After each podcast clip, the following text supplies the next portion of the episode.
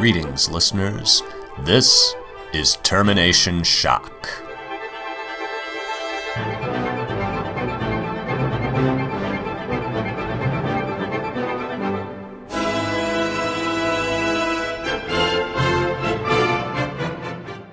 Hi, I'm Lachlan.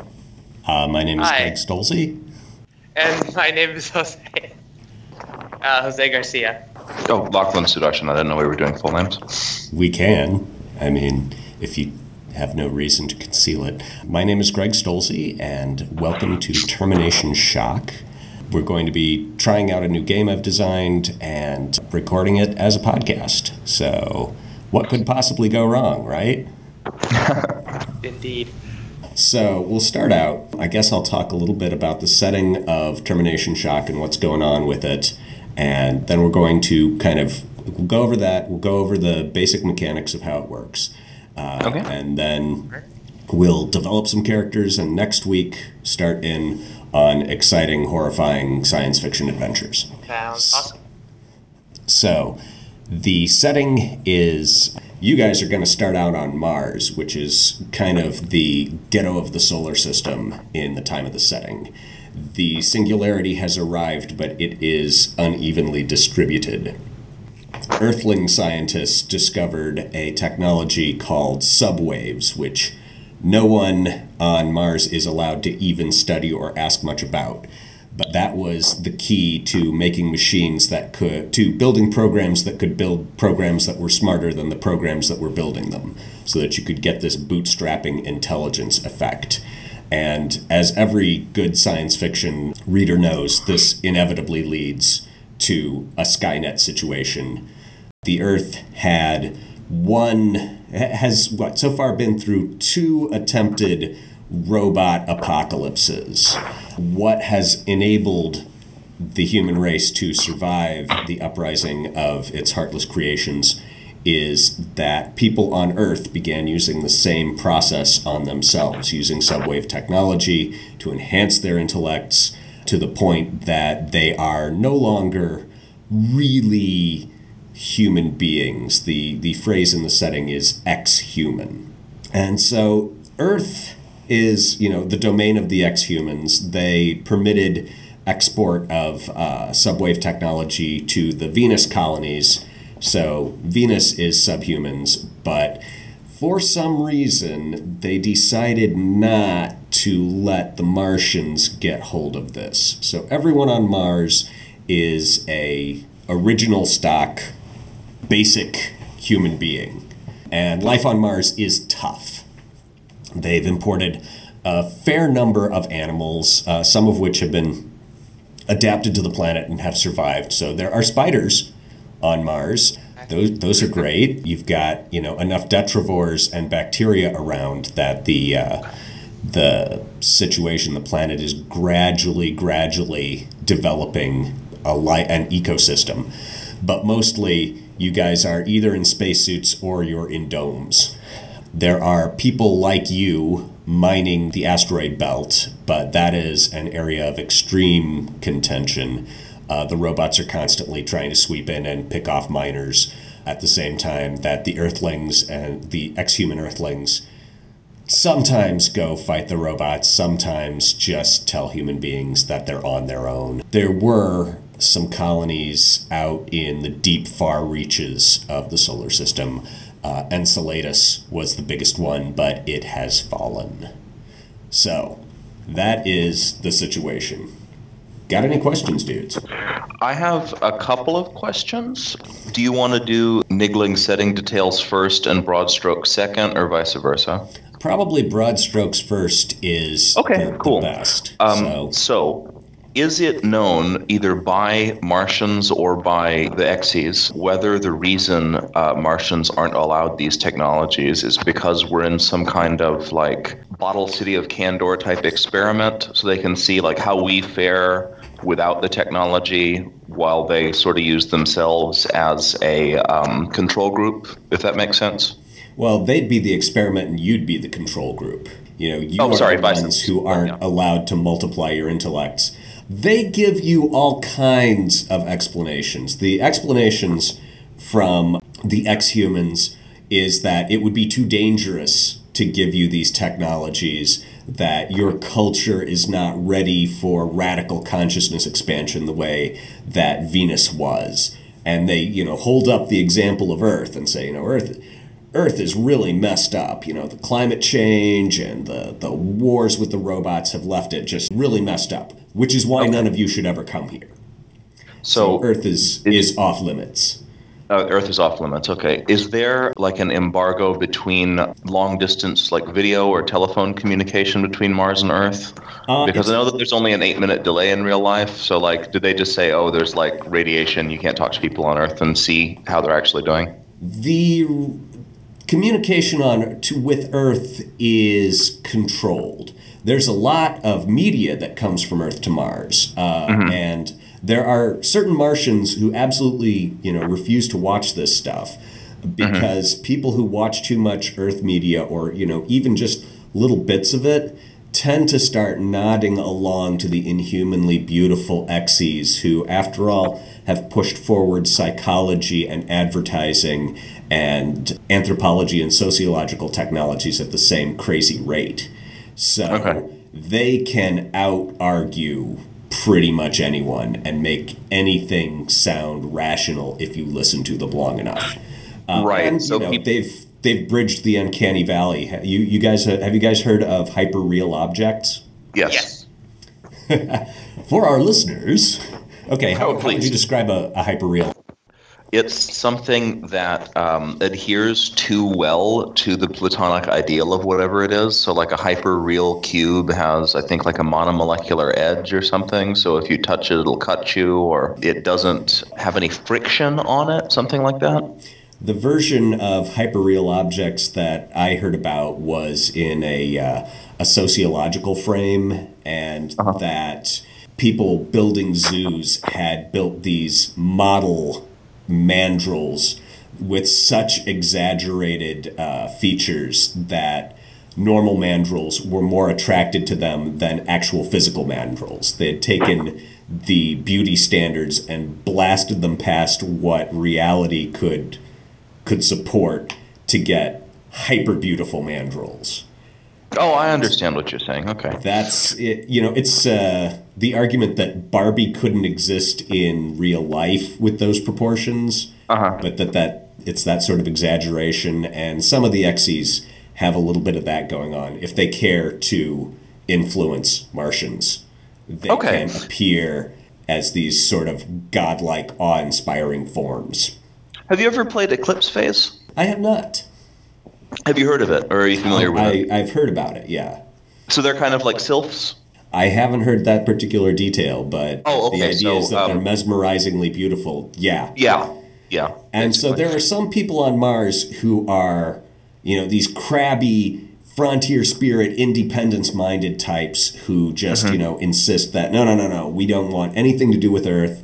They've clearly decided that we are the dirt from which their flowers grow.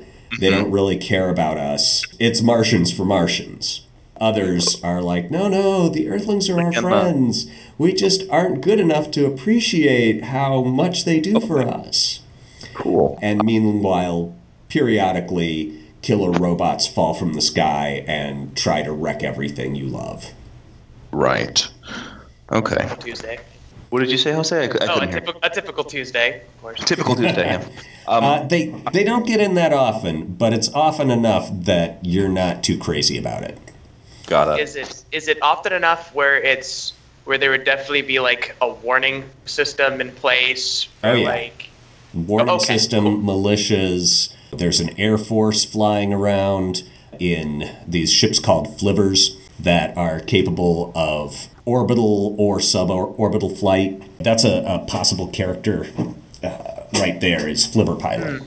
okay. Sorry. Um, they get in. What What was that? It cut out for a second. You Oh. said uh, Earthlings visit Mars sometimes. Oh, Earth, not Earthlings. no, that would be great. No, it's the uh, it's the AIs, the amok artificial intelligences that consider you inefficient and unnecessary. They get in. Okay, so they, those are different from Xes. Is that Oh correct? yeah, Xes at least were humans once, So they're And- post-humans. Yeah, and at least give lip service to the idea that normal human beings should have rights and uh, you know have have a right to exist, whereas the AI out out on the rim of the solar system is you know AI territory, and that's where they seem to be operating on the idea that the you know, to the extent that you can understand their their motivations, which are alien, but they seem to want to consume everything and turn it into them. They feel that the solar system is inefficiently allocated. Okay. Are you talking about a political uh, assimilation or like a physical one like the Borg or like a Grey Goo type scenario? I would say most Borg-like, at, to Okay. the extent that anyone can tell. What they mostly want to do is find efficient ways to turn all the matter in the solar system into more of them. Right, Grey Goo. So like the um, the lonesome lunchbox from UA. Yes. Only more more planned. A really big lonesome lunchbox. Uh, okay, cool. Let me think. I had one other thing. Um, I know that you worked on Vampire, so you know like how the um, Tzimisce worry that the vicissitude discipline is like a virus, and if you take it, then you're part of the hive mind, and it can control you and reprogram your mind and stuff. Is there an existing uh, mindset or framework that becoming an Exi or a post-human will sort of like flip you into being in line with sort of the um, the dominant political ideology of Earth, and that's why Martians are distrustful of them. Oh yeah. Well, I mean, there's all kinds of. I mean, whether or not it's true, is that like a thing that people think? It is. I mean, there are all kinds of things that people think. There are people who believe that the process of becoming an Exi kills you, that your immortal soul is then gone, and you are just a soulless automaton that can replicate that dead person's personality without actually having the essence of life. That's, you know, for the more Like the mystically minded Martians. Star Trek transporter theory thing, like you're you're killed and you're reassumed on the other end, and nobody knows the difference. Right. Except, you know, they're like, we know the, the difference is they don't have souls.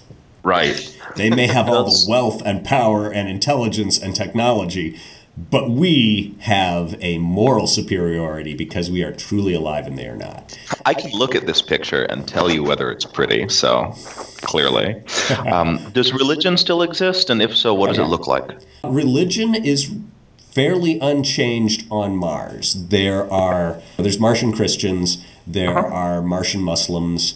The Uh-huh. Me. dominant Judaic faction on Mars is Marsraelis, who uh, Mm-hmm. came from Israel, saying, you know, with the idea that okay, this has been, you know, our neighbors have never liked us. We have been persecuted on Earth far too long. We're going to go to Mars, set up some territory there, and have a, you know, a solar system homeland instead of an earthly an earthly homeland. Uh-huh. So, given their history, they're pretty defensive. Some of So how, the, how's that working out? Eh, yeah, there are worse places to run when the robots come. All right, that makes sense. So is everybody or all of the three Abrahamic religions staying within their uh, respective territories, or are there border skirmishes? No, there are there are no border skirmishes. Uh, you know, when you have killer robots that will exterminate all human life, little things. Religion starts to become more of a a non-issue. Okay. Um, you know, and the fact that life on Mars is extremely hard and just mm-hmm. wringing a living out of the soil is so labor intensive, it doesn't make warfare over something as abstract as ideology very attractive. Okay, makes um, sense. And because there's so much land and so few, it's difficult to have a war over territory and resources when there's so much territory and so few resources. Got it. Got it. Right, like almost every war is ultimately a Pyrrhic victory because you got more land, but how much of it is fertile? How much of it will help you? How many animals are still alive by the end of it? Yeah, and the land on Mars is, you know, universally pretty dead. And you guys have been working on it for decades, mm-hmm. pelting it with ice from the uh, from comets and from the asteroid belt, uh, along with sending down all kinds of minerals uh, from the belt or biomatter imported from Earth or developed on planet. But you know, but it's it's a hard scrabble life, and Does Venus trade with us? they do, but not Okay. as much as Earth because their population's much lower, and because they're much farther away. Relatively speaking, they're farther away. Got it. Is um, their attitude towards like uh, Martians and humans and stuff pretty much the same as Earth's, or are there any meaningful differences? Yeah, they don't seem to care about Mars much at all. Okay. Earth at least has some kind of. It, it almost seems like a nostalgia or a. Uh, you know, the way you're affectionate towards your pets. Sure. Do um, Earth residents, do Xyz ever come and visit Mars as a kind of like tourist type thing, like going to uh, Amish country or Westworld or something, and be like that kind of thing? They do No, not okay. come to Mars.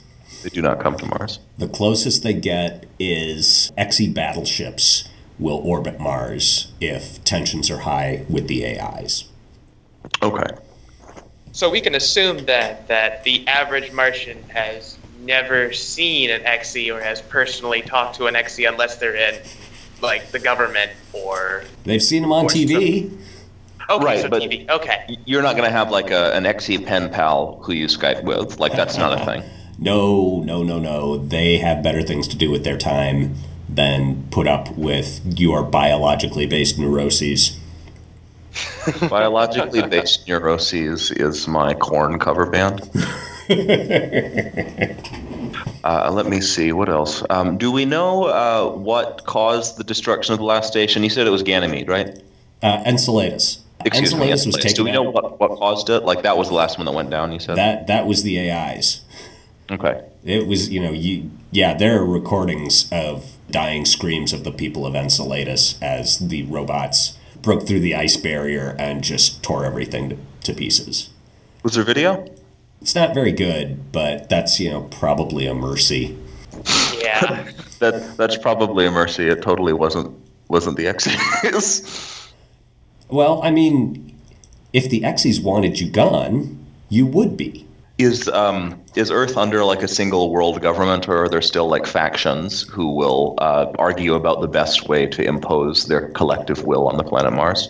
You honest to God don't know. Whatever system they've got working there is adapted to post unitary identities. There are people, who, there are exes that are like started out as six people that formed into one hive mind.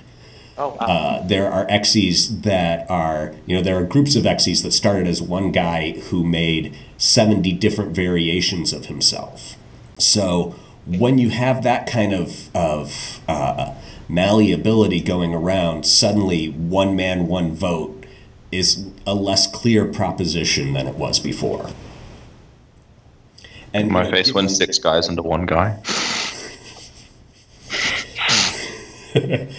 All right, so uh, Lachlan just put up in the chat a I now have additional questions cartoon.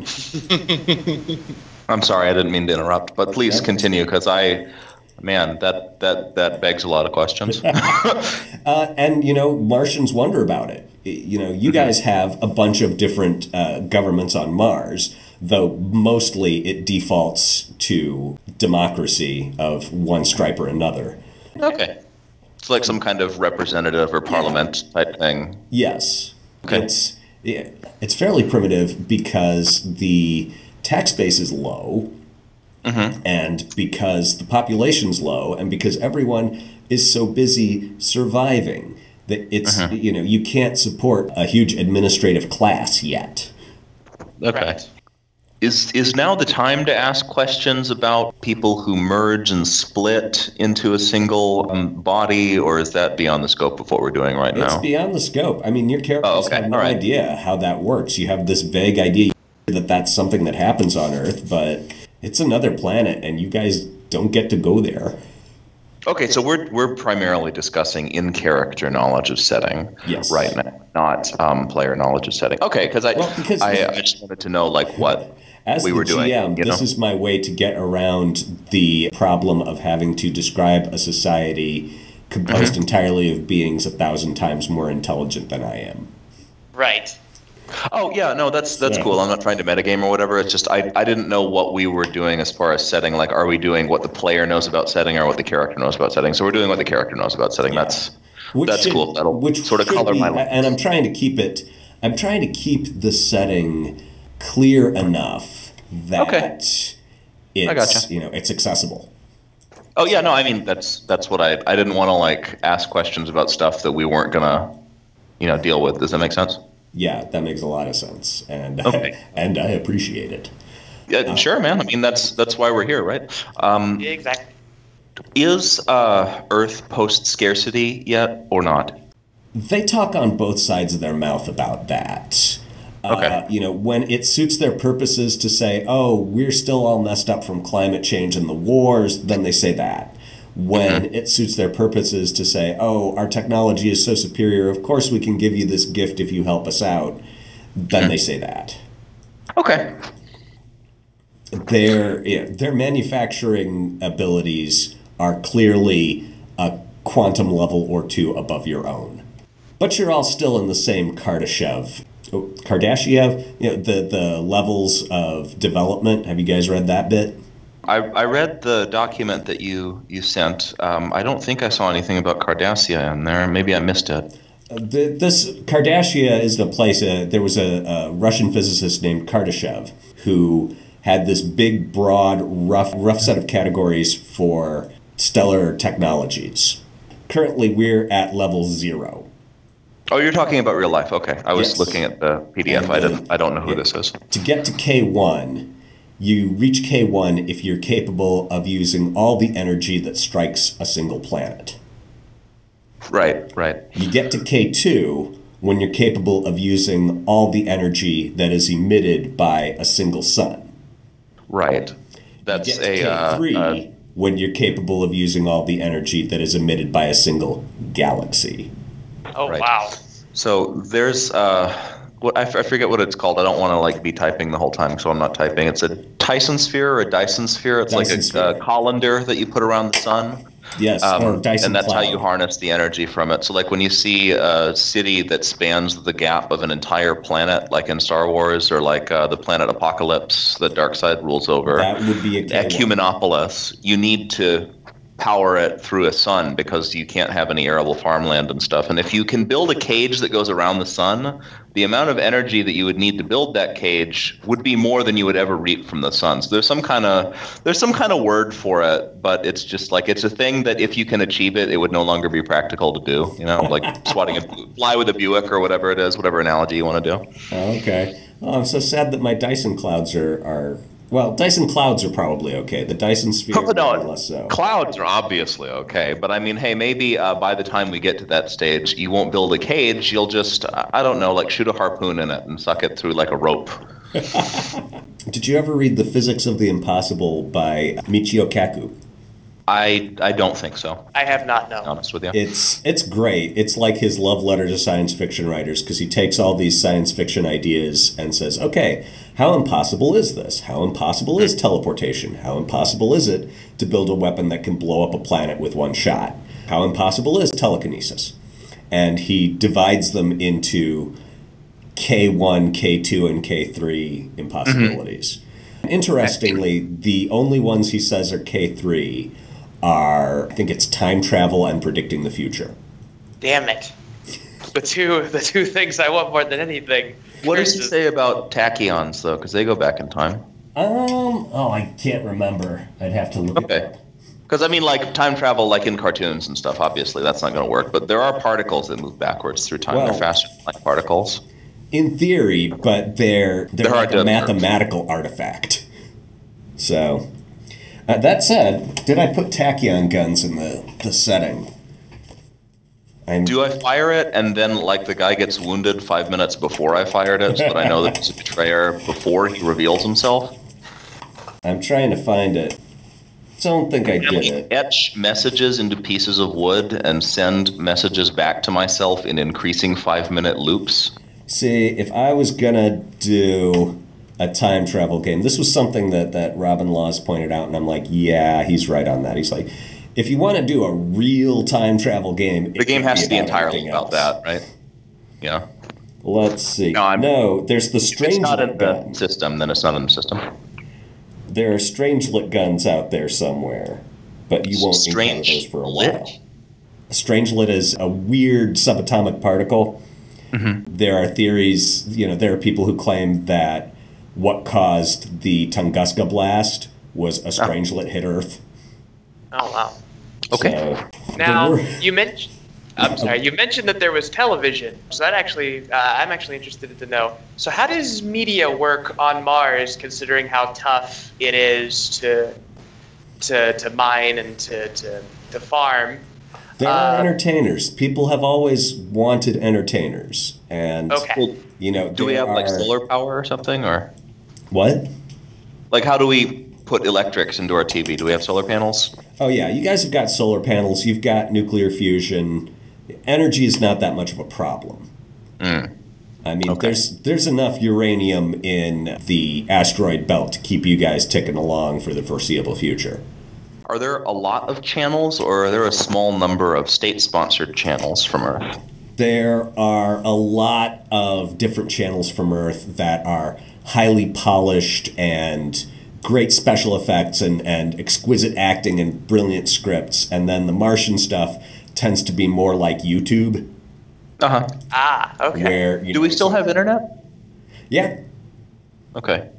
Does it's it only localized to um, Mars, but give us Martian sites? Like we can't go and look at Earth sites? right because Okay. the bandwidth between the planets and the eight minute lag, no one wanted it. Okay. No, I, I'm just I'm just curious. I'm trying to sort of But figure stuff out. Is there? The collected pre singularity artworks of Earth are available for your perusal. Okay, great. All right. I can finally catch up on Gilmore Girls. Um, so Gil- Gilmore Girls, The Next Generation. Rory and Lorelai like fuse and get into one body with like all of their annoying traits. Like they fight over which boy they need to marry. How I'm just gonna go ahead and, and ask, how does like inheritance and like marriage contracts and all of that stuff work for for exes if they can like split themselves and merge themselves and They all of that? They, Are we they past claim they have moved beyond such biologically driven notions as attraction and romance, and you know they are no longer plagued by the petty jealousies enforced by the jab of serotonin in your brain when you see your loved one. So Oh, they sure. have. And again, this is something where the uh, religious conservatives on Mars are like, it's just anything goes down there. It's it's this big crazy orgy planet where they're they inventing new sexual identities by the day. Man, now I Okay. want to go there even more, haven't I? do they marry their pets though? You don't know. I don't know. It's No, I- possible I would- that they've up. It's possible that they've made their pets smarter than you. And yes, Okay, cool. Um, I was asking because obviously that's going to be the answer for like romantic love and stuff. For like owning companies and mergers and like bullshit like that. I, I for tax purposes, I have married the family business. Yeah, exactly. You know, like if Mr. Goldman and Mr. Sachs merge into no, one corporations super- really are people. This one's super bitchy. So is that a thing, or are you are you pulling my leg? I can't tell. I I hope I'm pulling your leg. Oh, okay, all right. Well, I, I don't know, dude. The Um, idea of, the idea of self-aware corporations gives me too much of a headache to deal with in this game. Is there a limit to how many times you can fork yourself into different um, identities? Well, or, or in in the case of you guys, that limit is zero. well, no, not, not for- the, the PCs, but like For to text. you don't know. You don't know. Okay. That's, Can that's personal. Can that fork fork again? Like, can I have a Generation One fork? Like, I fork myself and I have two subordinates. Can Again, that guy no fork? clue. You, Don't know. you do not know what they're doing over there. Don't know what they're doing over there. All right, it seems like we're getting into the weeds a little bit here. Okay. Um, you know what I'm what I'm aiming for is you know Mars is the tough, rugged, primitive frontier where Okay. you guys are at, and that is where the action will begin. And So- that is, in fact, uh, leads to my question: What are the main exports of of Mars, like what what are we gonna get the most? Is it helium three, like on the moons, or You export some of that. You export a fair amount of food, surprisingly, to the asteroid miners. okay? Okay. I mean, Mars is not fertile until you compare it to deep space. Right. Af- After that, it starts looking pretty good. So, yes, you guys give them food, they give you minerals and water.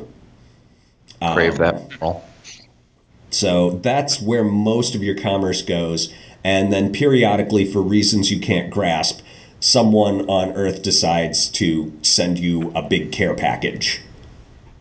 Right. Okay, and it has just stuff that we need in it, like Yeah, mangoes. well, things, a lot of things that are unique to Earth, like animals, plants, stuff Uh-huh. bio, stuff that has now been bioengineered to work on Mars instead of on Earth. Okay, Okay. that's cool. Do we export silk? Do we farm spiders and have them like knit huge swaths of silk? Because it said in the um, dossier that That silk was spiders pretty worked out common on, okay. You can if you want. Uh, on- you know, on Mars. it's- I don't know. That's a detail that hasn't been hasn't been set up. So yeah, if you wanted to be a spider farmer, you totally could. Yeah, you know, like um, spiders uh, work in large factories, and they're thought of more as farm animals. You know, like cows and pigs and stuff. So people will have like stuffed spider toys for their kids. they won't be like creepy crawlies in the future. They'll be like, oh hey, you know, this is where we get silk for tactical webbing and clothes and stuff. Okay, sure. Yeah, spiders everywhere. Why not? I, I was just All trying to ask. Well, should, should we get into character generation, or should we get into covering the mecha- the mechanics? I would like to know a little bit more about the mechanics myself. Sure. Okay. I'm trying to make the mechanics super simple, but at the same time with some emergent fun factors. Okay. Uh, so you do everything by rolling three dice uh, a d6, a d8, and a d10. Easy so far, right? You take the two Yeah. highest dice, those are called your champ dice. The lowest die is called your runt die. And if you beat a target number, you've succeeded. If you're under the target number, you did not succeed. Sometimes the target number is set by the GM, sometimes it's determined by what someone else's set of three dice rolled. Okay. So when it's an opposed check, the higher one takes it, and if you tie, you just you roll off. Yeah. Uh, or cool. if you tie, it's the runt die breaks the tie. Right, but if the runt die ties, then you roll off. Runt, yes. Runt dice are usually the foundation of damage. So if you hit someone, your damage is based on what you roll on your runt die. Uh, if you insult someone and try and make them lose their cool, the intellectual hit point damage they take is based on the runt die. Okay, is insulting somebody intellectual damage? I thought it was social damage. Um, man, I'd have to look. I haven't read these rules in a while. Oh, It'd be one Okay. of the. I think it. I think it could. it depends on the be- situation or whatever. Yeah, it would probably. Eh, it would be. It would depend on if you were insulting them to annoy them, or if you were doing it to make them look bad in front of other people. Okay, and if it was the second one, then it would be social, and if it was the first one, then it would probably be intellectual. Okay. When you roll the same number on dice, you choose which one is the runt dice. Is that right? Yep. So you, you would do that if you had like a, a power or something that boosted your runt dice, because like some of them, like sharpshooter or what have you, plus one on your your runt die. So you would say, I rolled a three on my six and a three on my eight, or I rolled a six on my six and a six on my eight. I want my eight to be my runt so that I can boost it to seven. Yeah.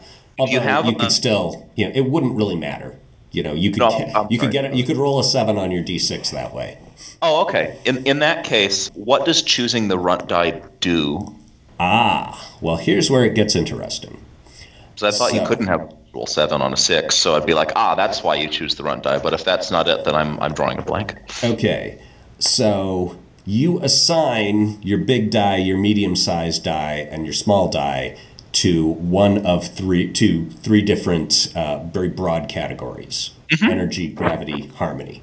Yes. Uh, energy measures how well your character makes changes in his environment. Mm-hmm. Gravity measures how well your character resists being changed by his environment. Mm-hmm. Harmony determines how well your character adapts to changes in the environment. Okay. And so it matters which dice are your champ dice. So if you have your energy die as your d10, and your gravity die as your d8. A fair amount of the time, you're going to get successes that have the high numbers on those two dice energy and gravity. Yes. Right. And so you can pick these bonuses called exploits that Yep. kick in when your energy and gravity are the two highest dice. Mm-hmm. And those make your result better. Got it. So sometimes you'll have, you know, a tie for lowest die and you'll be like, "Oh, well, if I use my harmony die as my ch- as the champ, I get nothing. But if I use my gravity die as the champ, then I can I can add this exploit to the roll and get a better effect. So it, it'll be depending on when your exploit or your uh, permission or your third thing is germane to the situation. You'll be like, I want that one. Yeah. Well, permissions, uh, you know, permissions have nothing to do with what colors of dice come up. Permissions Okay. are just, am I allowed to make this roll at all? If you don't Mm-hmm. know how to fly a spaceship, you don't get to roll to try to fly a spaceship. If you Yep. have the I can fly spaceships permission, then you get to roll to fly spaceships. Avoid a battlefield Earth type scenario. Is it? Yeah. Well, because you remember the caveman got into the F-15 and then he just figured out how to fly it in like I'm not going to lie to you. I've never seen Battlefield Earth.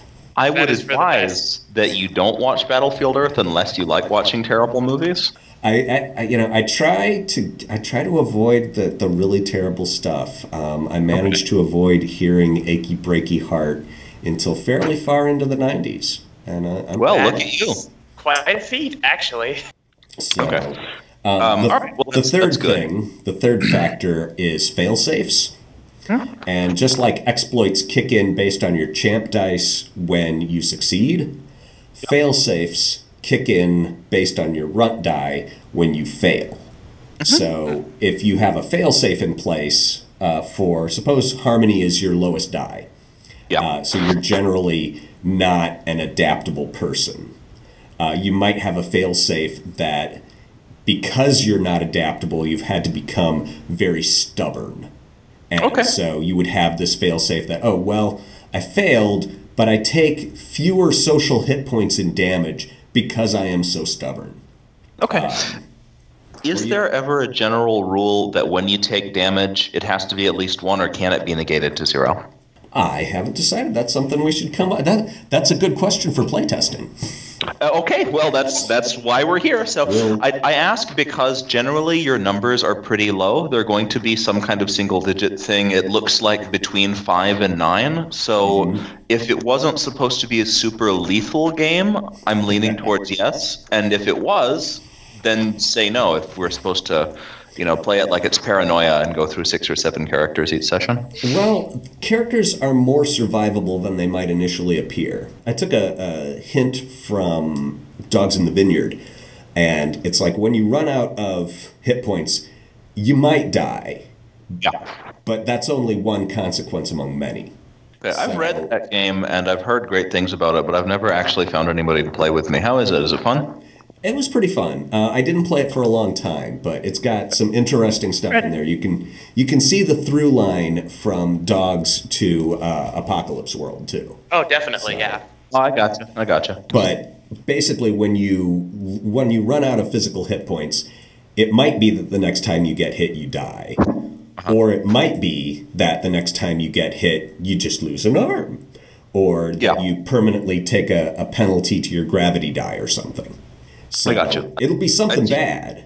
A number it'll be of- something that that's ongoing, but Mm-hmm. not necessarily fatality That's cool. and it's determined by the GM unless you have one of the fail safes that says when I take a penalty, I get to pick it instead of the GM, Ah, okay. which is which is one of the really which is one of the really sweet fail safes if you're planning on sucking a lot.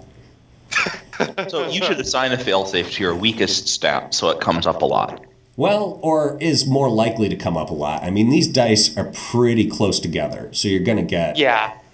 you know Well, I mean, just like doing the the spread or the bell curve or whatever of three dice, you can you can do it pretty quickly. So like you'll you'll find which one you're most likely to fail at. Oh yeah, And then- I mean, you're certainly most likely to fail with.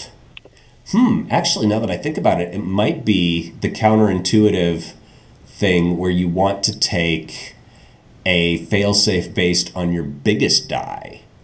That was what I was asking because if you're rolling a ten, then you can roll, you know, one, two, three, four, five, and they might not actually hit the difficulty. Whereas if you're rolling a six, you can roll one, two, three, and then four, five, six will probably succeed. You know? Yeah. See, I was figuring, you know, without it very deeply, that I would probably put my fail safes on the lowest die because that's the Yeah. one that's likely to be lowest all the time. But I know that with opposed, that would definitely be true. But since I don't think I saw any sample DCs or difficulties or whatever it is that you call them in this game, I don't know how true that would be for non-opposed checks. You know, like if it says, "Hey, jump this ravine" or something.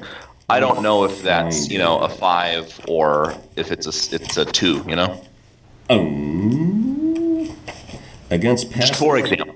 against passive opposition, easy is six, standard is ten, hard is fourteen, and wicked hard is eighteen. Did I miss that, or is that No, it's just like I your just didn't give it to you. pointer. Okay. well, I just, I mean, I'm asking because I don't want to, I don't want to say, you know, I, I failed to see something in a nine-page document. It makes me look like an asshole. Eh, not really. Everyone, everyone's uh, attention span is so low these days. Well, so have you guys got character ideas? The only limitation that I'm putting on you is obviously your Martians, and Right. I would like you to have some reason to be highly loyal to each other. The first time I tried to run this game, we got through character generation, and then two of the players were struck down by illness, and the third suddenly had this super busy work time. So the game just sort Right. of dissolved. But I. I mean, like out of character. Yeah, yeah. Okay. You know, pe- people, the players just suddenly stopped being able to make it due to. I thought that that was going on in the campaign. Like two of them were struck with illness, and the third abandoned them to go to work. And I'm like, that actually sounds like you're running things well. So I don't see the issue. Uh, no, that's that's fine. My work schedule is pretty regular, so if you want to run more or less consistently on Sundays, that shouldn't well, be an I'm- issue. For me. I'm thinking Sundays. You know, Sundays are looking good. Yeah. Yeah, um, they seem to be fine on my end too. And the So I work during the day, Monday to Friday, and then uh, Saturday I run my UA3 game. Oh, what? What? What is it? just, it, it always pleases me to know people are running my games. So You know what? My cabal is really loving it. They just ran afoul of Bolus, so Oh, poor Bolus. So sad. that's what happens when one of them decides to be a supermodel for a session. I would really like to run UA sometime, but there is there is actually a curse among my friends, like a, a joking curse, where every time I try to mention or run unknown armies, something happens to my computer or something happens to. I tried to put a PDF of unknown armies so I could read it on my phone years ago, and it would all. It's the only the only PDF that would ever come up blank, even though. Oh, you know what? I have your email address now, so I can give you a copy of mine if that's cool with you, Greg. Oh, You're this was- right holder. What? What? Um, He said his documents got corrupted, and I have his email address, and I didn't want to, you know, be a dick and take your intellectual property. So I'm sure. oh well, this you- is this was second edition. This was a while back. I've But- got second edition things. Oh, well, hmm, I'd, I'd consider it, but um, I even have Ascension of the Magdalene, which I don't talk about. oh, wow. People feel bad about that. That you know, sometimes you have to try I'm not blaming you for that. I just mean I don't feel like those two systems had a lot of synergy together. I, I don't think that whoever designed Magus and Rake really had a great grasp on what an avatar was supposed to be. It was a little bit of putting an elephant and a horse in a harness and trying to get them to pull together. Yeah, I mean, I'm, I'm sorry. I wasn't trying to be rude or anything. I just mean, like, I don't run Magdalene a lot. Well, we should get back to. Oh, yeah. So, have you guys got you know I ideas for your rugged concept. Martian characters? ahead of time um, because I didn't know what sort of tone you wanted to go for with the game. And like you said, let's generate together. Let's have a reason to, you know, not abandon each other to uh, bleed to death on the planet Mars. So, do you want to do you want to throw some ideas out there and sort of see where we can go? Greg said I should be a spider farmer, so who am I to question that? Well, no, I Um, said Spider Farmer was valid. Spider farmer? Wait, what? I said Spider Farmer was valid.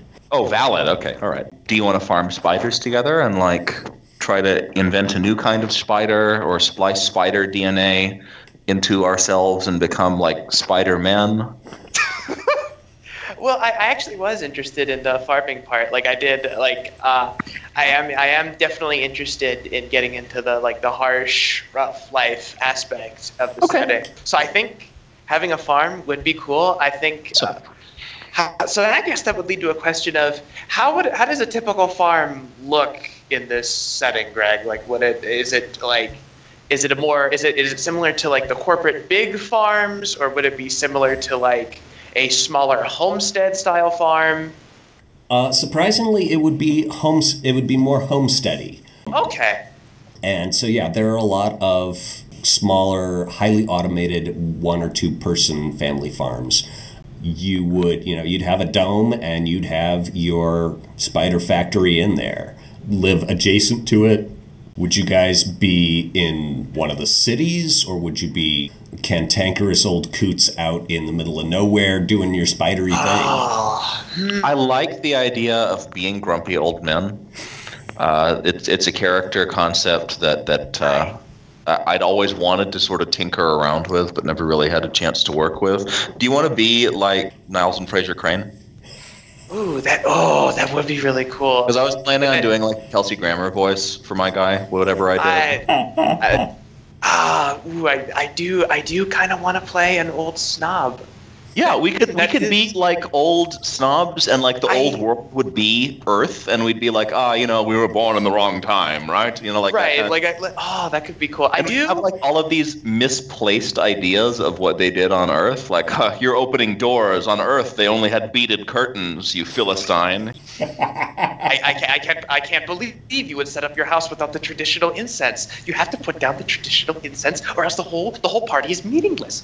Exactly. Yeah, I. So, uh, are, are, but are you into this? Do you want to be like brothers or cousins or something? Yeah, like bro- yeah, brother Okay. sounds good. I I Cool. I kind of want to put the farm near the city, just Mhm. because I, I like the idea of cantankerous old coots with Yeah. this idea of what Earth is. Yeah, like we're, we're bunch of- looking down on everybody, but we don't actually know anything about Right. Earth. Next to like the normal people who do, like some of them are definitely like these guys are full of bullshit. But then you also got the people who are like, oh yeah, those guys they know about the old Earth and they're so cool. And I and I hope that one day I can I can have them like give me a spider. Yes, Like- exactly. Exactly, and we'll be like, look at this rare Guti sapphire. It's from the jungles of Borneo, and we're like, just completely talking out of our asses. No, I- no Right, idea. like- or the Okay. Yes. Have you ever have you ever seen the oceans of Toronto? The spider comes from the bottom of it. So, so ignorant spider farming snobs. We have a winner. spider farming snobs. What do you think of Burroughs as a surname? Because I feel like it's the sort of indefinable Ah, Caucasian Boston Brahmin thing that we can claim was from England, but we really have no idea. And also, it's sort of a nod to Edgar Rice Burroughs, who did the uh, you know the Martian thing, the John Carter, and the yeah. uh, I I like that. I like that a lot. I Okay. definitely want to do that. first name. I'm I'm thinking my guy's name is Henry, and if you call him Hank, then he will put you down in his book of real or imagined slights and get you back when you least expect Was it. Was that you, Lachlan? Is Henry? Yeah, I, I'm thinking that I want to be Henry. Henry Burroughs. Henry, so Henry Burroughs. Oh, then I, I think I kind of want to play. I, I think I kind of want to have the name be Stanley. Stanley Burroughs. Then. And, All and, right. and, and and Stan, it's not gonna get violent. It's just gonna just be a, just a slight sniff of like, well, of course you would. say Yeah, like we'll, we'll like look at each other across the room when one of them exactly. like the diminutive, and we'll be like, "I have your back, brother." Yeah. Okay. Perfect. Perfect. All right. So we I, I don't, don't want to be too prescriptive. Are you into this? Because I'm pretty into. No, this sounds great. Yeah. I uh, oh, I have to be right back real quick. Oh, okay. It won't take long. Sorry. That's okay. Yeah, no problem. We can uh, we can just sort of shoot the shit here. Yeah. Um, Greg, how is this going for you? I'm having a really good time. Are we Well, this is accomplishing? great. This is To, um, to do, is there- pretty well, pretty well as I expected. Super, super. I finished um, all of my edits for book five the other day. I know that you're not supervising those personally, but I sent them in, and I think that the uh, the content was really great. I liked seeing everything from 2E be made backwards compatible. I, I love what you did with Pornomancer. Well, that wasn't me. I didn't have anything to do with book five. I've, I've actually, this is, you know, I regret saying this, but I, I put off reading it a little bit. Uh, 'cause Okay. I'm, I'm worried. Either I won't like it, in which case I'll be sad, or it'll be really good, in which case I'll be jealous. And, you know, maybe I won't be jealous. Maybe I'll just be like, yes, this is great. I'm so proud that I could help these people make this great thing. So I Okay. don't know how I, I'm gonna. I, uh, I apologize. I had no idea. No, no, that's fine. That's just, you know, that's not your problem, that's my problem. But I am gonna, I should get a look at it. I've been so busy pushing the U Kickstarter. I'm really looking forward to that. It was a fun, fun book to write for like the first third. And Oh, yeah, it got you sort of get a hard, lull. but I'm, I'm pleased with how it turned out. Cool. All right, well, maybe while he is away, we can throw Henry together. Oh yeah, sure. Sorry, I just thought that while he was up, we would. Okay, I've I got a little um, text edit document open here. Um, how did you want to handle? Like, I don't roll for abilities or anything. Nope, so you you assign them, and the easiest way, you've got six broad character archetypes, uh, Uh-huh. depending on you know which die is high and which die is low. Yep. Because there's a finite number of what's Yeah, in. there's so I, there's I six was thinking, permutations. I was thinking artist. Okay. You know, like um, I know that probably the bulk of my actual income or salary will come from industrial application of silk, like uh, making riot gear for police or uh, making curtains or sheets or something. But what my true passion is is making uh, tapestries, like in the jungles of Kansas. okay. So I, I- I'll view like the uh, mechanical silk stuff that I do as like scut work, but when I come home, I'll I'll take out like a loom that uh, you know my my hero uh, John Gandhi knit on a daily basis. I, So- I have returned. Oh hey, uh, Jose, what's up? Right on time. We're starting to do chargen. So he says, uh, what kind of personality do you want? And I had said I probably want to do artist for all of that stupid shit that I just said. Um, what are you feeling? Uh, I am actually restarting my browser. I had a bit of a crash, so I'm going to open up the dossier document again. So artists. Um, So the deal the deal with the artist archetype is very high harmony, low gravity. You know, adapts well, but is a little flighty. I feel like that fits with my character. high social hit points, medium physical hit points, not so great with the uh, intellectual hit points. Okay. Do you want to diversify assets or do a similar kind of thing? Because I'm cool with whatever. I, I think I think it'd be good if we had some kind of diversification for the Okay, playtest. sure. So let me get to let me get to personality. And I mean, these are just sort of labels. We can fluff it differently. I mean, do you do you see Stanley as mostly someone who makes changes, mostly someone who resists changes, or mostly someone who adapts to changes? Right. I think I think I'd definitely like to play something with a high intellectual to kind of counterbalance Mhm. um, Yeah. how that works. So let's see, intellectual HP nine. That would be the firebrand. Firebrand is Spectacular exciting. act- Spectacular act. You don't tire out, but you might even or crash it. Oh yes, yes. I it. like this quite a lot. You know, because I- because Frasier was always cleaning up after the weird stuff that Niles did. Niles did. I, I feel like that's perfect. so it, so it's time to think up some crazy spider farming schemes. Okay, so I mean, Absolutely. so yeah, you guys are kind of Yeah. yeah, you guys have no dice in common. That's great. Well, Uh, I mean, that's diversifying assets, right? That is. Because with a party of only two people, you have to do it more. Well, Gareth might be able to join in a couple weeks. We might get someone else in, and Awesome. and and I've tried to set this up with the with the game mechanics. I've been trying to build it so that there is sort of a session a session building framework, right? Yeah, So that I, I each like that session with is any most self-contained, and it's easy to bring in and take out characters. Okay, so you, you were going to do like a picaresque type thing, like sort Yeah. of one shots, like you drive Yeah, around well, in a van. you know, and like Star Trek: The Next Generation, where each episode is one episode. We might get the occasional two-parter. sure, like you know, I, I didn't watch that show, but like Scooby Doo or something. I did watch that show, and I get exactly what you. That's mean. why I say drive around in a van and solve mysteries. I feel like it's accessible. It's been on since 1969, though not continuously. TNG is basically the same as Scooby Doo. Now that you mention it, right I would down to Wesley being scrappy. Well, Oh, I would yeah, there you recommend go. Mystery Incorporated. It's Scooby Doo for people who never really got into Scooby Doo. It's very UA. It's on Netflix. I think that you would enjoy it. I I've heard good things about it. I've I've got it on my It's- on my to, to watch list, but I haven't watched It's it. yet. It's funny. Harlan Ellison guest stars as himself. The primary antagonist is Udo Kier as a Nazi parrot. Okay. Uh, they actually acknowledge that Velma's a lesbian. It's fantastic. Okay, I might have to I might have to get into that. All right. So characters, we've got our stats set. Do I've got guys, my um. Do you guys artist- own colored D8s, D10s, and D6s? I I play RPGs, so obviously I don't have them in those exact colors, but I don't think that's super important. I'll uh, you know I'll fax you your uh, character sheets when I fill them out. But uh, Oh, yeah, it's- awesome.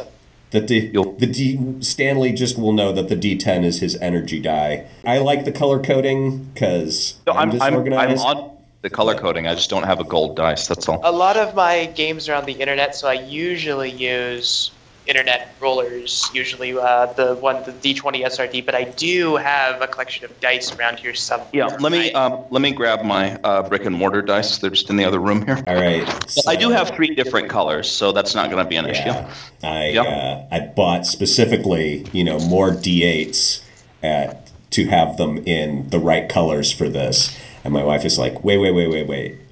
How many dice do you already have? And I'm like, well, I don't know. I have a, a lot of dice. And she's like, but you're getting more. and I'm like, I feel like there's a fundamental disconnect in how we view this. I feel the impulse to make some kind of like how many shoes do you own thing, but I'm not going to. Yeah, she's not. She's not a big shoe buyer. I don't know your wife, but everybody has something that they buy a lot of, even though they already have many of them. I'm a Yeah, teapot yeah. guy. I collect teapots. Well, there you go. She has a number of teacups. So Oh, teacups. Okay, well, teacups are pretty good. Yeah, they're they're she clearly uses them. All right. Well, so okay. permissions. So you guys Yeah. get what do you got? You got three You things three to buy. of like each thing. So three either permissions, fail safes, or the third thing. or uh, exploits, or you could get one of each, or you could get two exploits and a permission. We can spread them around a little bit. I know you haven't played with me, Jose, but I um, gravitate, generally speaking, towards social heavy characters because of my general demeanor, which I feel like you have a pretty good beat on after about 45 minutes. All right. So I, I was I was being pulled there. I didn't want to step on your toes though. If you wanted to be the like social juggernaut, so what do you want to do, and then I'll do the other thing. Okay. Um. Let's. You want to be like a combat brute? Because I feel like guy who always crashes the airplane and combat brute, like Launchpad McQuack, would be really funny. Yeah. You know what? You're right. Let's do that. You ever watch um TaleSpin? No, Uh.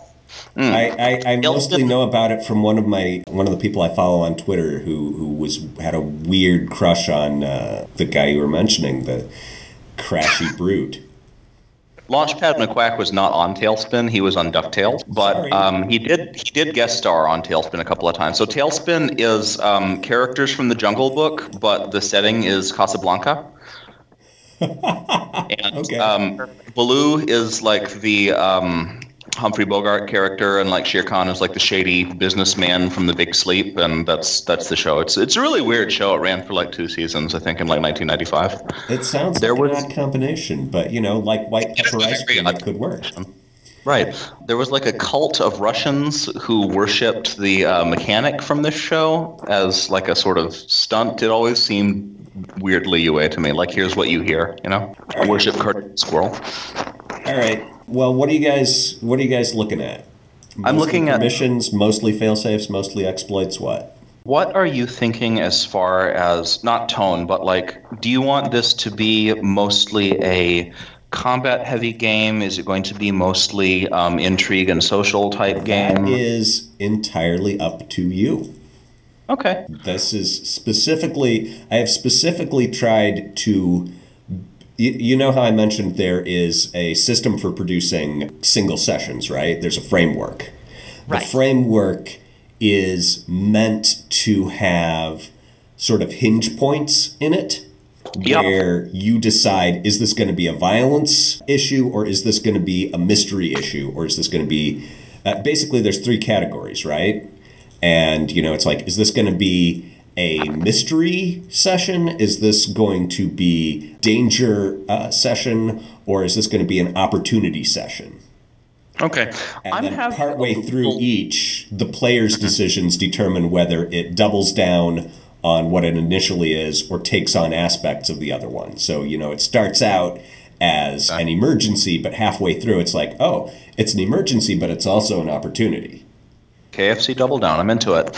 Um, I'm having a little bit of trouble in certain places separating exactly intellectual from social. I, I see a lot of overlap between them. Are you saying that there are three different things? So mystery is intellectual and opportunity is social, or is it vice versa? Um, actually, Because I can't see your um your binder full of like secret things about how to run the session and like herd caps and stuff like at the back of um Grimoire, but I, I gather that there's some kind of one-one analog for each ability score. yes. So Let wanna know what's what. find it because you know it, it really is a you know a three ring binder basically.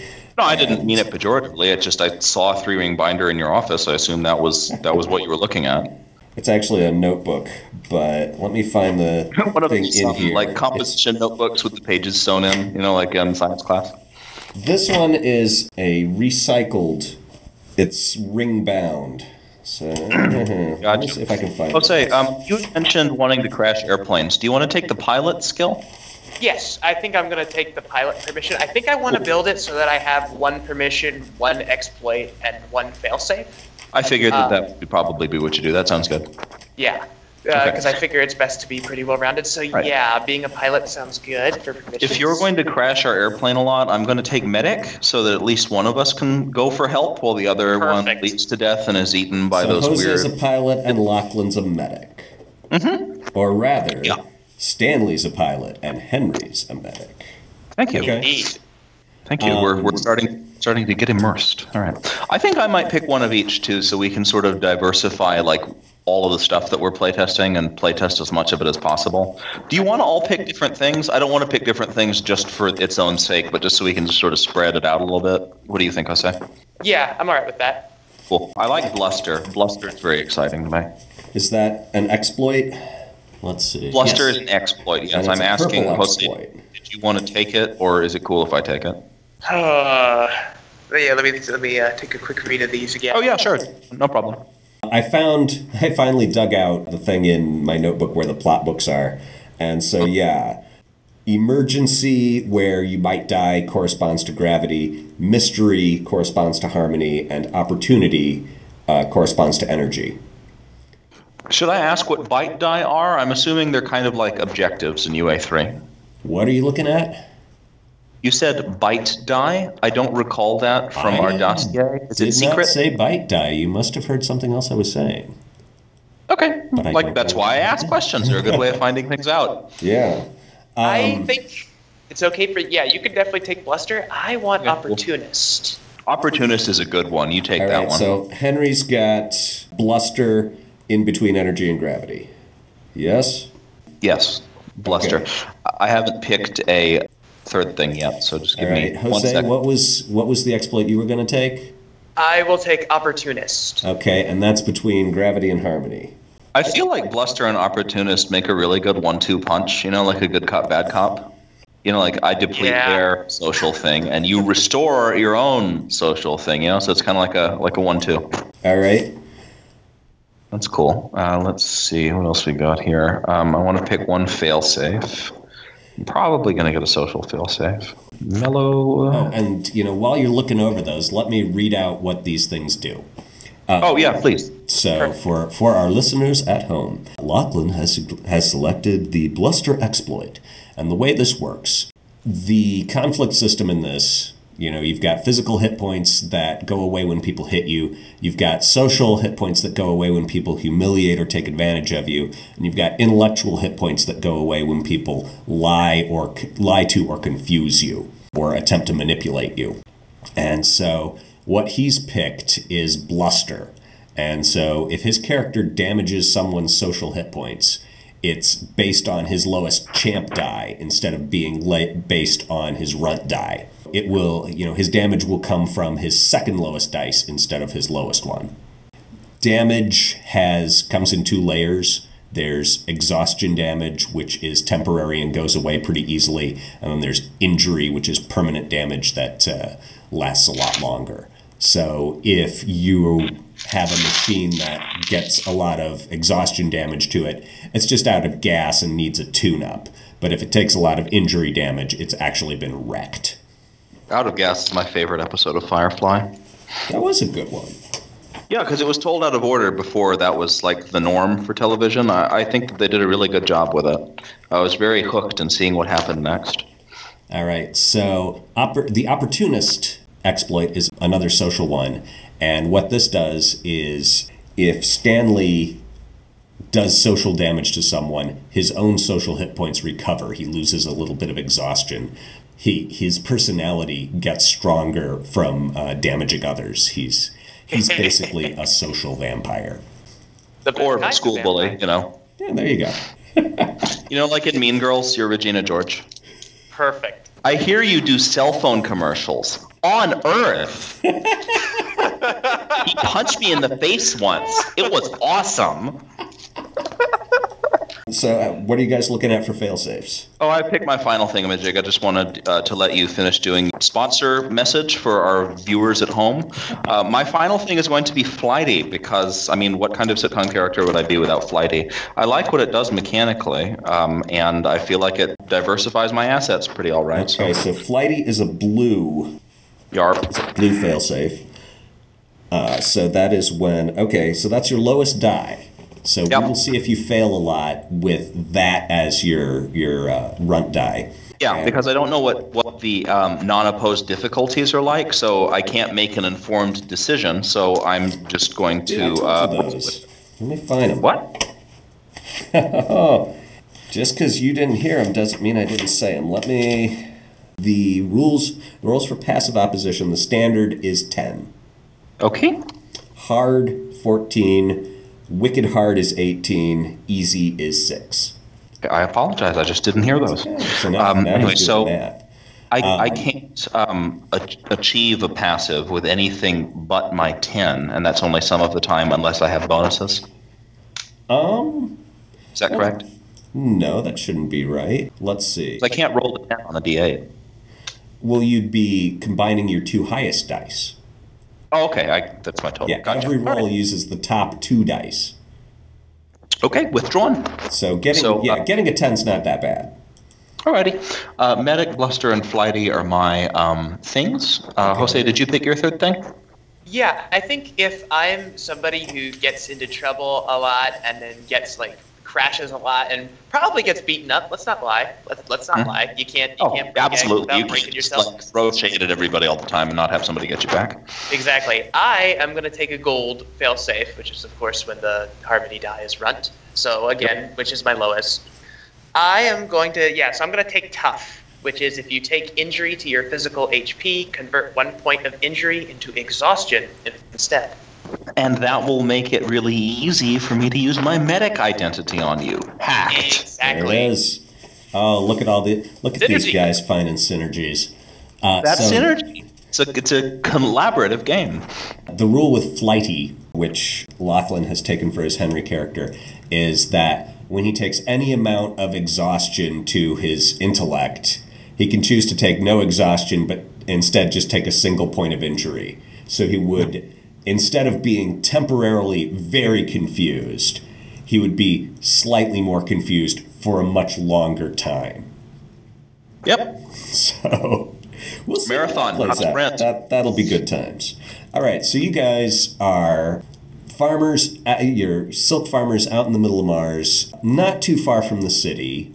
Uh, Okay. How prosperous are you guys? Are you guys like hard scrabble? Dirt under your fingernails, and and oh, we can use that tea bag five or six more times. There's still some flavor in it. Or are you prosperous silk farmers who are, I- are you know doing well, own your own private spaceship and stuff? I would like to split this down the middle and say that we are hard scrabble but think we're prosperous. Like between the two of us, we have a single Riedel wine glass and we love to jam that in everybody's face. yeah, I think yeah, I think the situation in the in the city in general, it's probably it's either new or it's definitely seen better days to the point Mm-hmm. where even our hard scrabble farm it it looks like there's this illusion of, of of richness, or at least you know they seem to have better stuff than we do, Mhm. and y- so there's this kind of tension going on between our farm and the city.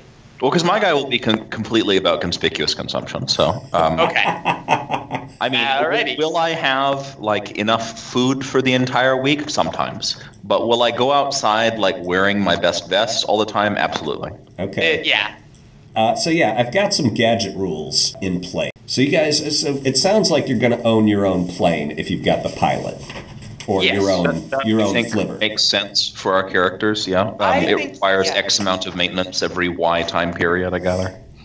Oh, but none of you as a mechanic. indeed, and that's what the city is for. Doesn't Just pilot cover like routine maintenance and isn't mechanic only for when it's broken or somebody Yeah. like throws Yeah. a firebomb What, at? what what are the chances of a ship getting broken in a science fiction game? Right. Our characters are idiots, so zero. I mean, I, I feel like I was pretty clear about that. All right, so owns. All right, so what's the name of your flivver?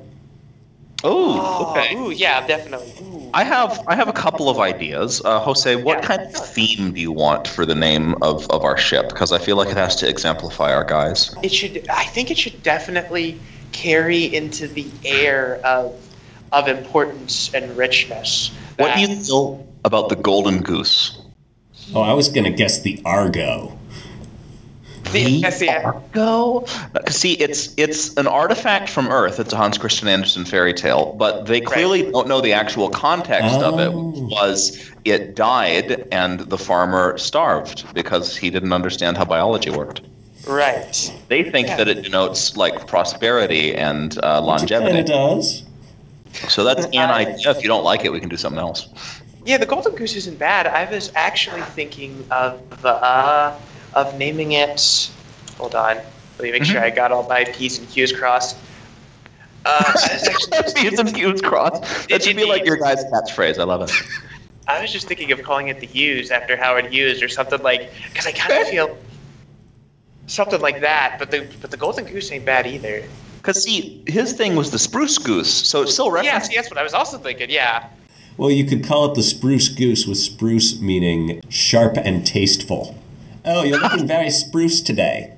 You know what? Like- Ah, That spruce is gold. You know, like people are saying that this investment, it's a spruce mine. You know, like in West Virginia, people go and they dig up spruce and then they plate their toilets with it, all right. Yeah, I'm cool with that. like the Hans Christian Andersen fairy tale. You know, the goose it excreted spruce. So okay, sure. Spruce, yeah.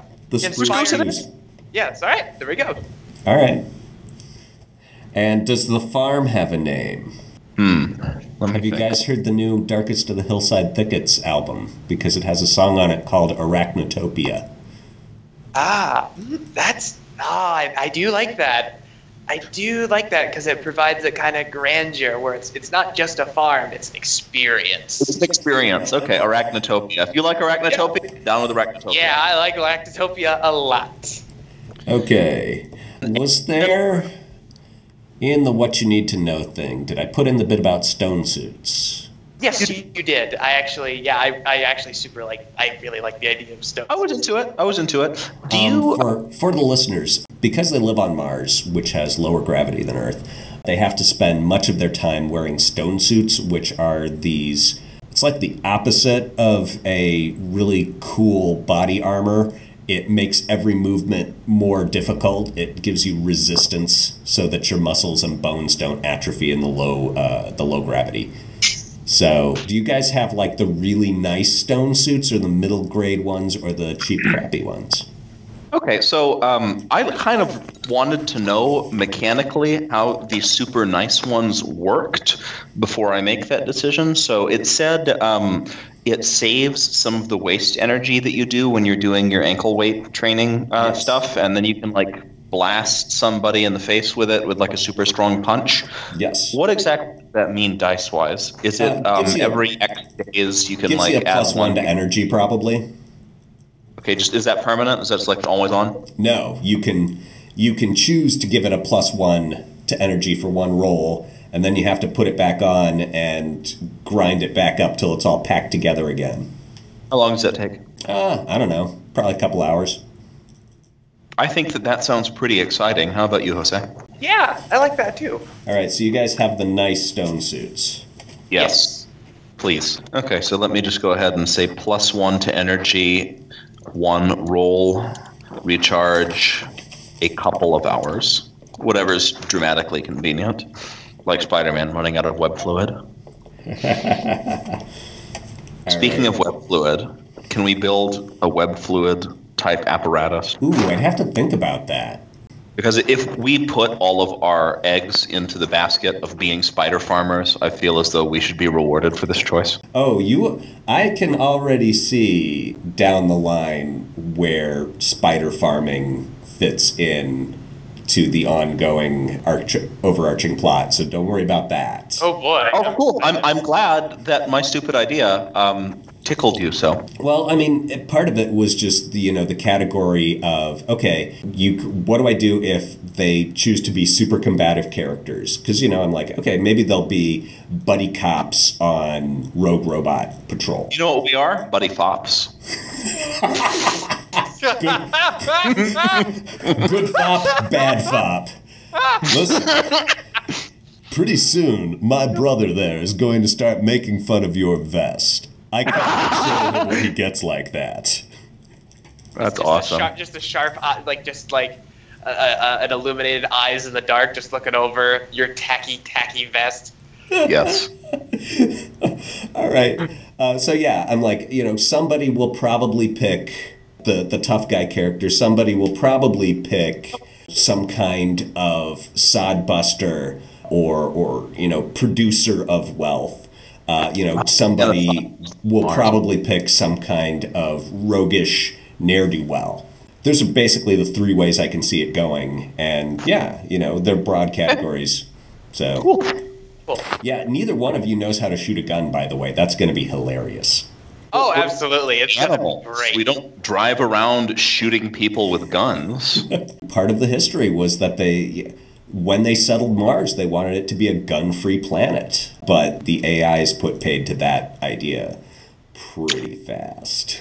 I for put paid. I love all of the like weird thought terminating cliches that you use in your fiction. They're fantastic. Thank you, thank you. All right, is there anything that. else? So you guys, you guys have a bunch of spiders. You got this this ship that you're keeping together. You have the high end stone suits, but you're unarmed. Anything else you guys think you need? uh, My defense has up. Possession-wise? I had a quick question. Um, we have like our, our normal spiders, our workaday spiders to produce our silk. Do we sometimes breed luxury spiders to Sure. sell to rich assholes on Earth, like the uh, aforementioned Gooty sapphire, which is the indigo painted tarantula, Yes. um, India? Okay, great. There's there's no way we don't, and that's probably where a lot of our since we go since we tend to go through a lot of feast and famine situations. That's probably where the feast goes when you I finally get feel like a like good that batch of fits silk. characters. Like, would I myself make this choice? Absolutely not. I live in a house. I eat food. I drive a car.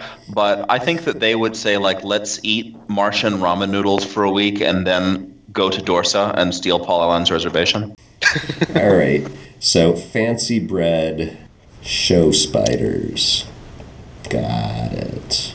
Oh, um, are there rules to poison in this game or not? Um, yeah, but they're pretty sketchy. It's you know one of the weapon one of the weapons effects is biological poison. All right. So, let me um, find it. can we harvest poison from our spiders for self-defense purposes? Probably not very easily. Yeah, Well, I, I'm not saying that it would be easy. I just mean like, can that be a sort of not fail-safe mechanically, but can that be a sort of panic button that we have? Not like a cyanide pill, but like one of those poison rings on the suit. Like, Well, can we do can that? dump like, once poison every into someone's drink? time? Well, we could dump poison into somebody's drink, but spider poison is not an ingested poison. It is a uh, injury poison. You can drink snake venom and it won't kill you, but you, you get it in your blood and it'll get you. Uh, uh, I will think about it.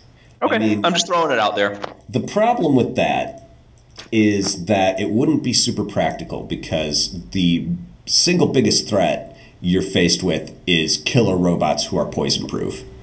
oh, okay. So it's mostly going to be fighting robots and not other humans. Well, all depends. Uh, I mean, I'm not ca- saying I that I want to can't go out of my too way to fight away. a human. but even the humans, a lot of times, are going to be in environmental suits and stone suits. And so Okay. getting Also- to the actual skin to poke the poison in them isn't going to be that easy. Not to Alright. mention, some of them probably know how to actually use a gun, and you know, punching somebody with a poison ring ain't gonna do much when you know, bang. That's fair. Um, I had another question. Um, I know that we start with three traits, you know, catch-all for the things. Is there a way to learn more of them later in play? Is there experience in this yeah. system? Oh, yeah. So, you know, you at could the always end of every find- session, you get a new thing. Oh, neat. Cool. Cool. So we could we could learn how to shoot guns if we find, oh god, oh god, we have settled in the old west and we don't know how to shoot guns. Uh, brother, one of us needs to learn how to shoot guns. Okay, brother, but one of us needs to learn how to farm oats. Yes, I think it's I, I think it's one every session. I'll have to go back and again read the. Uh, but yeah, no, you'll you'll constantly be improving. I dig that. A couple of the major thingies said a permanent penalty to such and such, and it implied there was a way to fix that. I know that there aren't objectives in this system per se, but like if I got my arm chopped off by, I don't know, like a giant mechanical scorpion or something, could the next thing that the party pursued be go to, you know, the junkyard and get Yes. him a new arm from Furiosa or whatever? Is that you like a see, thing? yes, you could make that into an opportunity. Ah, okay. An So that's what they opportunity the adventure system. is. I want to get rid of this major cons. I want to get rid of this consequence. Yes. So Okay, so you um, there's a way to fix major quote unquote permanent damage. All right. So Awesome. one last thing I want from you, which I probably should have made part of character generation but didn't, It's fine. It's up. is important people. Okay. Yeah, who who's the talk about Daphne for who's Stanley's Daphne? You took the words right out of my mouth. Uh, it was kind of what I was getting at earlier. Like, there's got to be like a mechanic or somebody you go to when, when the Did you ever see Atlantis, the Disney movie? yes, I have. You want your uh, mechanic to be like that mechanic? What was her name? Um, Audrey, Audrey Ramirez. I would be all right with that. You know, like Uh, I a, would be all like a with sort that. of friendly, abrasive uh, Puerto Rican lady, Yeah, that'd be like a yeah, Rosie that'd Perez type fun. character. I think that'd be pretty cool. Yeah, because I Awesome. yeah. Okay, what's her name? Oh, what is her name? Okay. Um, I'm very good with names. What do you feel about Jeanette Goldstein Vasquez, hyphenated? I'm all right with that. Hey, cool. All right. Vasquez in Aliens was so popular that people asked what her first name was. Cameron didn't write one into the script, so they gave her the first name of the actress that portrayed her, Jenette Goldstein.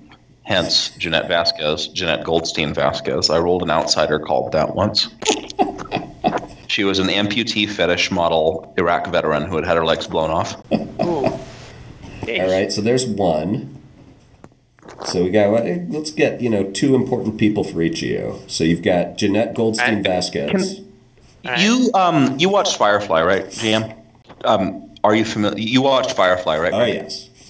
Okay, so you know, like how every place in this sort of general um, egregore has like a spiv, like a guy who will just sort of inexplicably sell all of the crap that you need, like a badger type character. Uh-huh. Can we have like a black market or like underground eBay type seller of Right. Earth artifacts that will sell us The smuggler. like calabashes that will uh, cut and make julienne fries and we'll think that they're actually ancient religious artifacts or whatever. Like we'll hang up black velvet elvis paintings and we'll be like ah yes it's hanging here like it was in the louvre 500 years ago. Like that kind of can we have that kind of guy who sells us crap? Like he can also sell us like parts or clothes or just whenever we need like a thing. Like if i inevitably get my legs blown off can he say hey i know a guy who makes legs Sure. What's his name? let me think. What do you feel about Ling Pak? And people call him Pac Man as a nickname. Okay. And he's a Vietnamese rogue trader smuggler type person. Named after the ancient cultural hero Pac-Man. Obviously. All right. So there's one. Have you got a Roz to continue the Mm. Frasier theme? Okay, sure. Well, I'm, I'm glad that both of you are so familiar with Frasier. Okay, let me think. Who would be our Who would be our Roz? Who would be our our, our Roz? Or Um, your Martin? is our dad alive? I don't know. That is, yeah, see, that's the that's the question. Well, it's a rhetorical question. Uh, Jose, do you want our dad to be alive and he's like even more curmudgeonly than us? And he always sort of rants about the good old days back on Earth. And his things that he says are wrong too, but they're wrong in a different way than our wrong things. Like we talk about a fictive golden age, and he talks about, like, you know, I had to walk up and down Mount Kilimanjaro in the snow both ways to get to school. And at that school, I stood in line for bread for three days. yes. Okay, I- great. Yes. I- Okay, yes. uh, Greg, can he be a head in a jar like on Futurama, or is that not a thing that's No, supported there's, by mechanics? there's there aren't heads in the jars on Mars. When when Okay. when you lose your body, that's the end for you. All right, Earth, well, not not like who knows? um, completely invalid, but how do you feel about him being relatively disabled in some kind of way? So he's our kind of responsibility that we have to take care of. No, that, that's a crippled That's great. I'm, diabetes I'll be able to. I'll be able to hit you with that so hard. Well, yeah, like, like you- the thing that you did in UA3 with your responsibility mechanic. I like the idea of something that grounds RPCs so we don't just say, hey, let's go to Mars, Las Vegas all weekend. You know, we'd either have to bring him, in which case hilarity ensues, or we'd have to hire a prostitute to take care of him and give him his insulin shot every six hours. Well, you know, the obvious thing that that comes to my mind is that he has lung problems. Uh, Okay, lung because- problems is worth like, like miner's lung, like black lung type thing. Yeah, well, he's got Mars lung. Oh, can he be a coal miner or an ice miner or whatever Well, it is they mine you on? know, a lot of the uh, you know a lot of the early settlers got dust lung, and it was just because Mm-hmm. it, the uh, it, the, it's of their the, the suits Yeah. weren't that great back then, and the filters didn't work as well as they were supposed to. I like everything that I'm hearing. How do you Pale feel about him having like a uh, biblical name, like uh, James or Nathan or something, Jose? Yeah, James or Nathan. Elijah.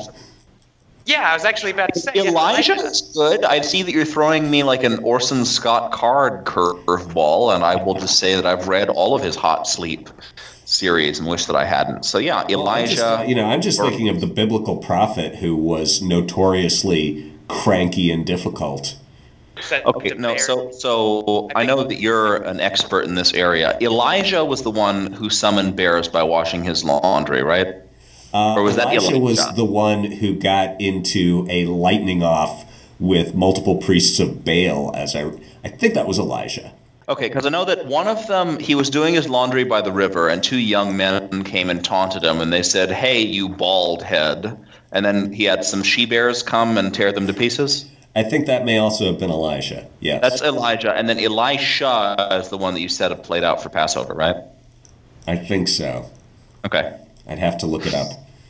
All right. Okay. So Um, Elijah, I like Elijah Rose as our like sort of war veteran, coal miner, cantankerous uncle or father, father, father.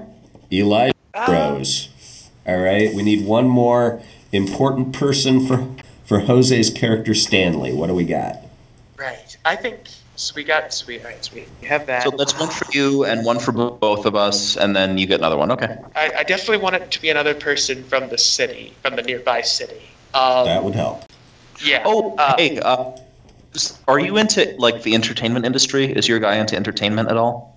Oh yeah, probably, absolutely. Okay. Uh, How do you feel about us having like a haunt that we always go to and drink like dandelion wine because that was also a, a collection of short stories by Ray Bradbury, like the Martian Chronicles was, and we'll be like dandelion wine, like the aristocrats of Earth used to drink, and we go to like a terrible karaoke bar where the owner always puts himself first and last, and we think that he's really good, but he's actually really terrible, and that's our guy.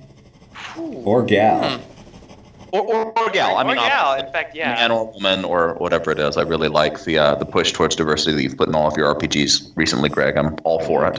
I think I, I think yeah, definitely a gal. I think is Okay, yeah, we can have another another lady, like a non-romantic lady.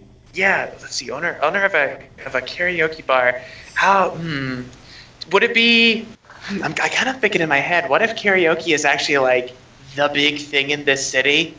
Uh-huh. Like because because because there's so much like media that's not necessary. Because there's so much like back history. to Oh, and media. karaoke is like our countercultural, like weird media because it's just us in a room and it's not like us watching TV and being usurped by the man or whatever bullshit. Right, like it, like it's go. yeah, like it's people like it's people getting together, and again, they're just doing something real by just singing these old songs from better days. Okay. So yeah, like Cool. yeah, so like it's an actual like it's not necessarily a dive bar, but we definitely go enough where that we're where that we're regulars, and everybody does think that the the leader, the the the owner of the bar, when she goes up and, and starts and ends, it's not necessarily because oh we think she's so great when she's bad. It's literally because her doing this is such a big, deal act, and she's keeping this this place that matters so much to the city like alive for so long despite everything and despite the killer robots and despite you know the the the the incre- you know the the economy which can always go to shit like at any time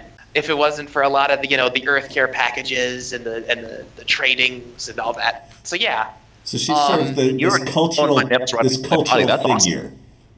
All right, yes give me I, a I name. think so yes oh ooh. What do you feel about her having like a mononym, like Madonna or Cher? She's just called one thing.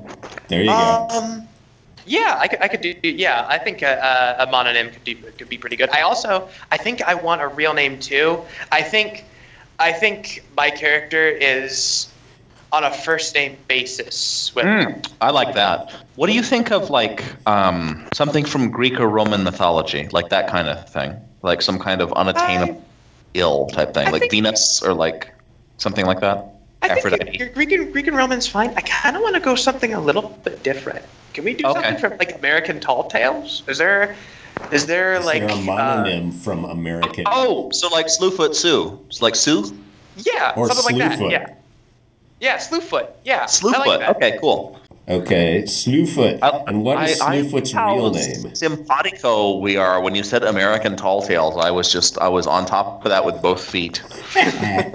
All right, so what's Slewfoot's actual name? Ah. Hmm. Myrtle? Ah, I, I Myrna. like Myrtle. Myrna? Myrna. Yeah. But All right, really name, so she had to change it from something. Myrna, Myrna, Myrna, Myrna, Myrna. Yeah, I got nothing. Are you- Uh, not hear me? maybe maybe maybe Myr- Myrna Myrna Patel. Okay, But was Budge Vito? Okay, Patel is good. Sure. Myrna Patel it is. All right. Okay, so I think we got this. Yeah, Uh, if you guys want to scour, uh, you know, scour online for headshots of your characters Oh, and their important people, Sure. that'd be cool. And all right, I think we're done. We've got Awesome. our cultural buffoon spider farmers of Mars ready for the adventures that will begin next week on Termination Shock. So thank you very much, gentlemen.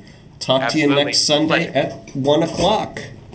Okay. Uh, great. Good. Uh, had a great time. Thank you for inviting us. No problem. Talk to you then. Termination Shock is released under Creative Commons non commercial, share alike, no derivatives license.